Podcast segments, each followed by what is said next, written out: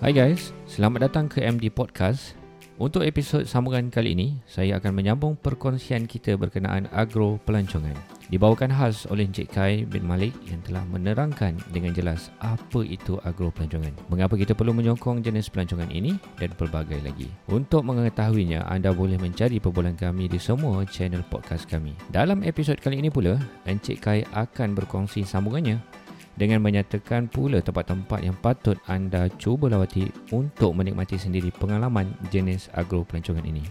Dan sebelum kita teruskan, ini adalah sedikit pesanan penaja. Jom like dan follow Facebook page MD Consultant dengan mencari keywords E EMDE E Consultant untuk mengetahui pelbagai ilmu berkenaan perniagaan, pengurusan kewangan, marketing dan lain-lain. Be inspired by solution. Dan sekarang jom dengarkan perbincangan kami bersama tetamu jemputan saya, Encik Kai bin Malik.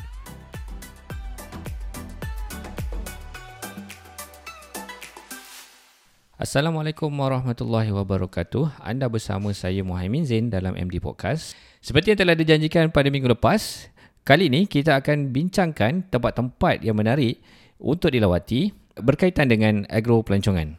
Encik Kai, ceritakan sikit recap yang boleh Encik Kai ingatkan kembali apa yang telah kita bincangkan. Uh, hai, Assalamualaikum. Selamat petang semua. Okey, kita recap sikit apa yang dah kita bincangkan pada minggu lepas tentang topik agro pelancongan.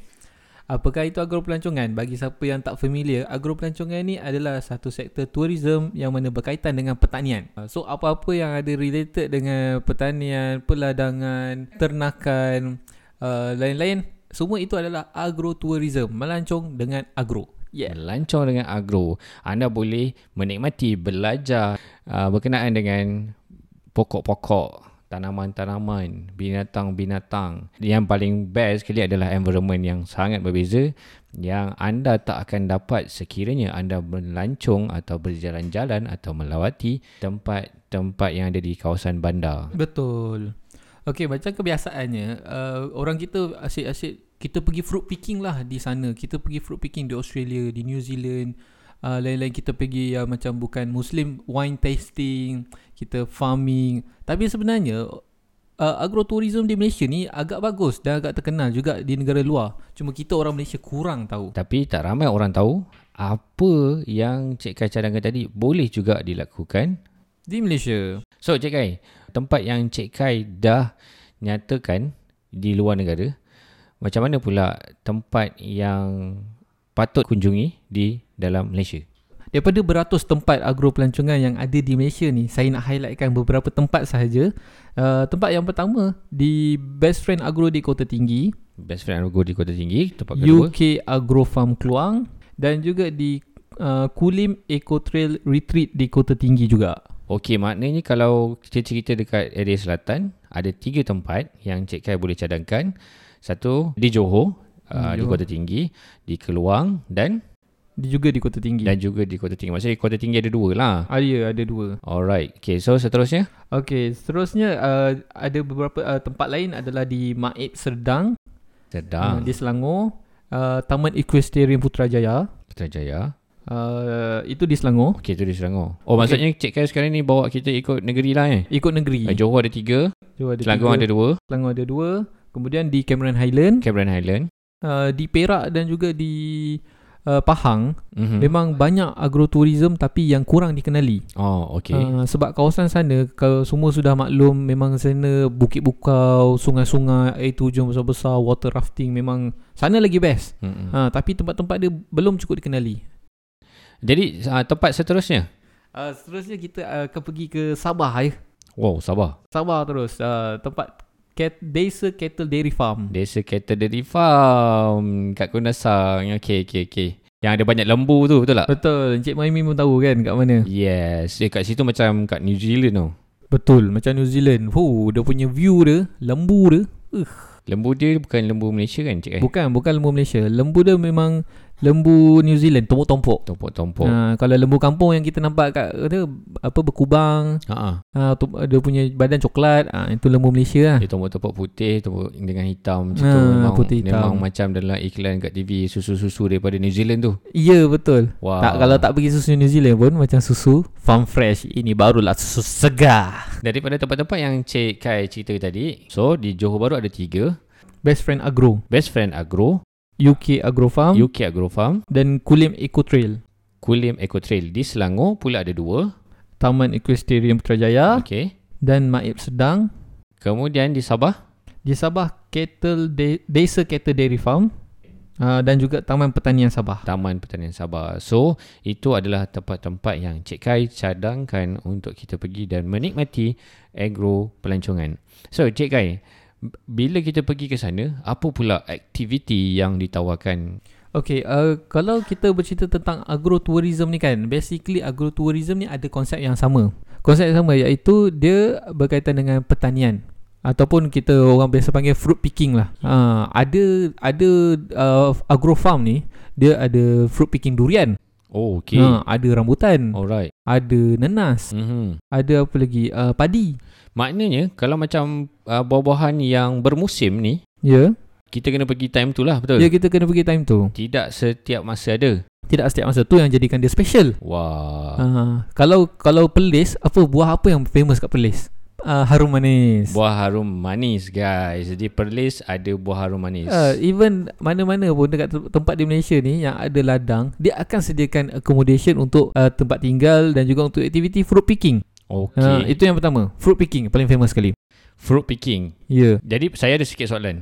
Yeah. Mm-mm. Fruit picking uh, bermusim. Bermusim. Bermakna kalau kita nak uh, pergi ke tempat-tempat yang ada fruit picking ni, of course kita ada cabaran pada tempat tinggal. Ya. Yeah. Musim tu on saja Tempat akan penuh. tempat akan penuh. So Mm-mm. ada tak any tips atau suggestion? Okey, kita boleh buat apa tu anggaran kasar sebab musim buah ni tarikh dia tak jauh beza. Kalau macam musim durian waktu musim panas. Okay. Ha, tapi macam tahun ni dia berbeza berlari sikit. Kita kena follow lah. Kalau macam harum manis pun musim panas. Ha, dia bukan waktu musim sejuk, hujan. Wah, kita kira dah macam pergi bercuti time musim panas Ya, tadi. yeah, sebab buah ni dia ikut musim tapi buah di buah-buahan di Malaysia ni sepanjang tahun ada. Oh, okay. Okay. Cuma berbeza-beza. okay. okay. uh, musim buah. So kita kena tahulah follow rapat mana follow rapat eh ikut rapat-rapat. Okey, itu bahagian fruit picking. Dia bermusim dan kalau nak ada cabarannya hanyalah uh, untuk dapatkan tempat tinggal agak mencabar di situ. Betul kena ikut bila musim jadi kita tempah tempat awal-awal. Tempah tempat awal itu adalah tips yang Cik Kai kongsikan. Kalau tak nak pening kepala, kita jumpa binatang pula. Kalau tak nak ikut buah, musim buah, Ha ah. kita boleh ikut bahagian peternakan. Ya, Ha. betul. Peternakan sebab contoh macam kambing, ayam, itik, angsa, Ostrich, ostrich, apa lagi binatang yang anda tahu? ikan. Ikan ha. Benda tu semua tak bermusim Kucing Even kucing pun ada hotel-hotel kucing Tapi tak ada lagi orang Setakat ni yang saya tahu lah Dia buat resort kucing Sebab Ha. kucing ni bukanlah binatang rare macam binatang-binatang Cik Kai sebut tadi. Ha, ha. Sebab tu kita benda yang kita biasa jumpa Betul. kan. Kat kedai makan pun berlambak kucing. Ya, betul. Hmm. So, kuda? Jadi uh, kuda. Jadi apa lagi uh, yang binatang kita boleh jumpa? Uh, gajah. Oh, gajah pun ada? Gajah di Kuala Gandah. Kuala Gandar. Ha, Wow. wow. Kuala Gandah tempat memang di Kota Tinggi pun ada juga tempat apa tu? Uh, hutan simpan untuk gajah. Oh, okey. Hmm. Hmm, jadinya kalau macam aktiviti tadi kita fruit picking, sekarang kita boleh animal feeding ataupun uh, petting zoo. Wah, ini ni lebih kepada ah, Peternakan. peternakan dan sesuainya kita bawa anak-anak lah. Ha uh-uh, kita bawa anak-anak. Anak-anak boleh pergi tengok sendiri macam mana kehidupan seekor binatang. Ha uh sebab macam kalau Encik Min sendiri pun duduk kat bandar kan. Okey. Ha, anak-anak mungkin tak tahu macam mana rupa ayam, macam mana bunyi kambing, macam mana ha, saya tahu Cik Mami ada ayam kalau saya tak silap eh. Bukan saya ada ayam, jiran saya ada ayam. Ha, tapi orang anak orang lain duduk di flat, duduk di taman, dia tak pernah yang dia jumpa anjing kucing. Betul. Yang dia tahu makan ayam KFC Ya yeah, betul. kan. Ha, jadinya ini peluang lah kalau kita bawa anak-anak pergi agrotourism bukan setakat dapat rehatkan minda Betul. tapi kita dapat rehatkan jiwa. Ha. Ini barulah orang kata beli jiwa. Selain daripada itu juga, ia adalah peluang untuk menambah ilmu pengetahuan anak-anak. Sebab ini adalah pengetahuan am yang mana anak-anak boleh gunakan pengetahuan am ini untuk uh, pembelajaran. Takkan tengok buku je kan, Betul. tengok Betul. TV je cerita Pipin. Yeah. So kita dedahkan anak-anak. Itulah bahagian animal feeding dengan petting zoo. Betul. Anak-anak kita sendiri pun boleh belai, boleh mencuba. Kalau kuda kita boleh tunggang. Selalunya anak-anak keliru. Yang mana satu sangka, yang mana satu sarang, yang mana satu reban.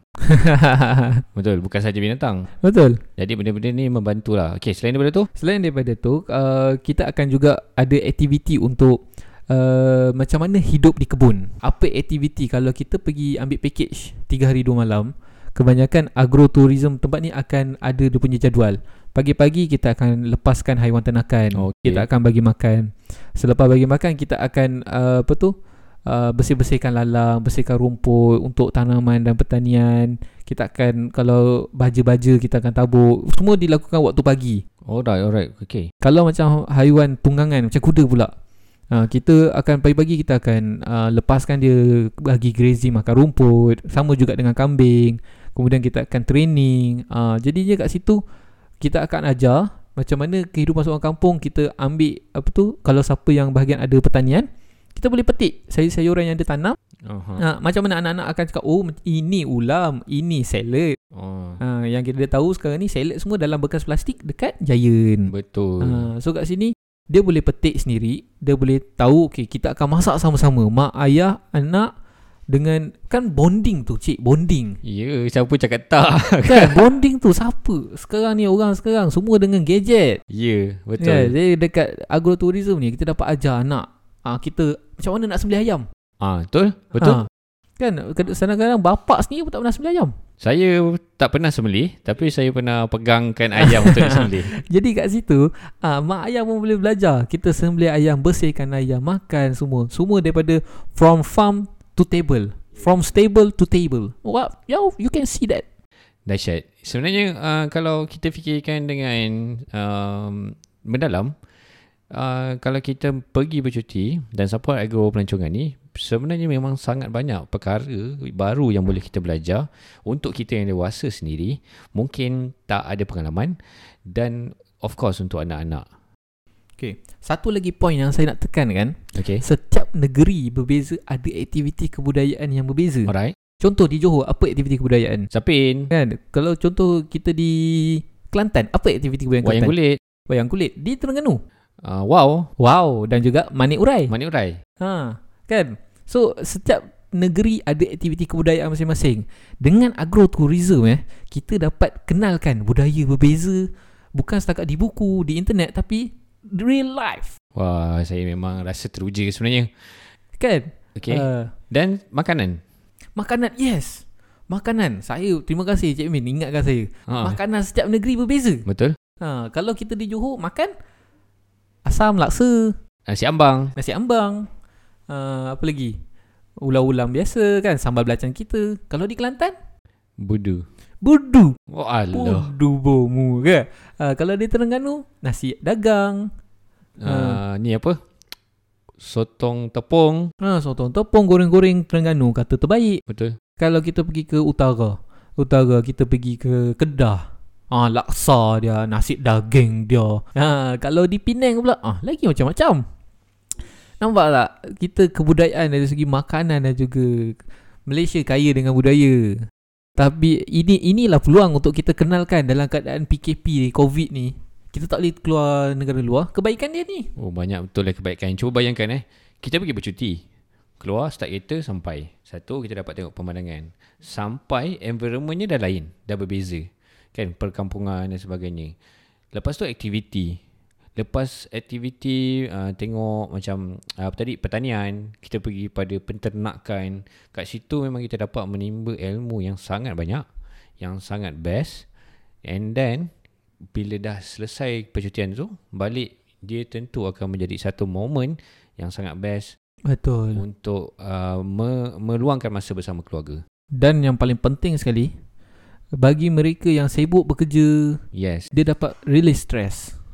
kehidupan yang lebih berkualiti, lifestyle yang lebih baik. Tapi yang paling best sekali adalah bila anak-anak tadi dah ada pengalaman tu, bila nak buat karangan besok senang. Yeah. Waktu cuti sekolah buat apa? tu topik biasa bagi yang uh, anak-anak dalam sekolah kan. Yes, lepas lepas naik uh, cuti sekolah, karangan adalah satu benda yang cikgu akan suruh buat. Cerita tentang apa yang kita dah buat time cuti sekolah. Mm-mm. So orang pun nanti kawan-kawan dia pun akan wow apa kan. Uh, kawan-kawan dia akan rasa cemburu, jealous. Yelah, macam mana kita pernah jealous dengan kawan-kawan kita yang baru balik daripada luar negara dulu. Kan? Uh, jadi kali ni kita kenal ke agrotourism di Malaysia. So saya rasa perbincangan kita ni me- memang menarik lah. Hebat lah kali ni. Ya betul. Jadi saya pun rasa sangat teruja untuk cuba dan pergi sendiri dengan tempat-tempat yang ta- telah Encik Kai cakapkan tadi. Ada tiga di Johor, uh, ada dua di Selangor. Ini yang yang dicadangkan lah mengikut cita rasa Encik Kai. Tapi sebenarnya banyak lagi tempat. Dan uh, itu saja untuk kali ini. InsyaAllah kita akan berjumpa lagi dalam tajuk travel. Mungkin kita akan bincangkan pula uh, perkara-perkara lain. InsyaAllah kita akan bertemu. Cik Kai, kata-kata penutup. Okay. Bila anda ingat melancong, ingat Budin Travel Buddies. Okey, itu saja hari ini. Assalamualaikum.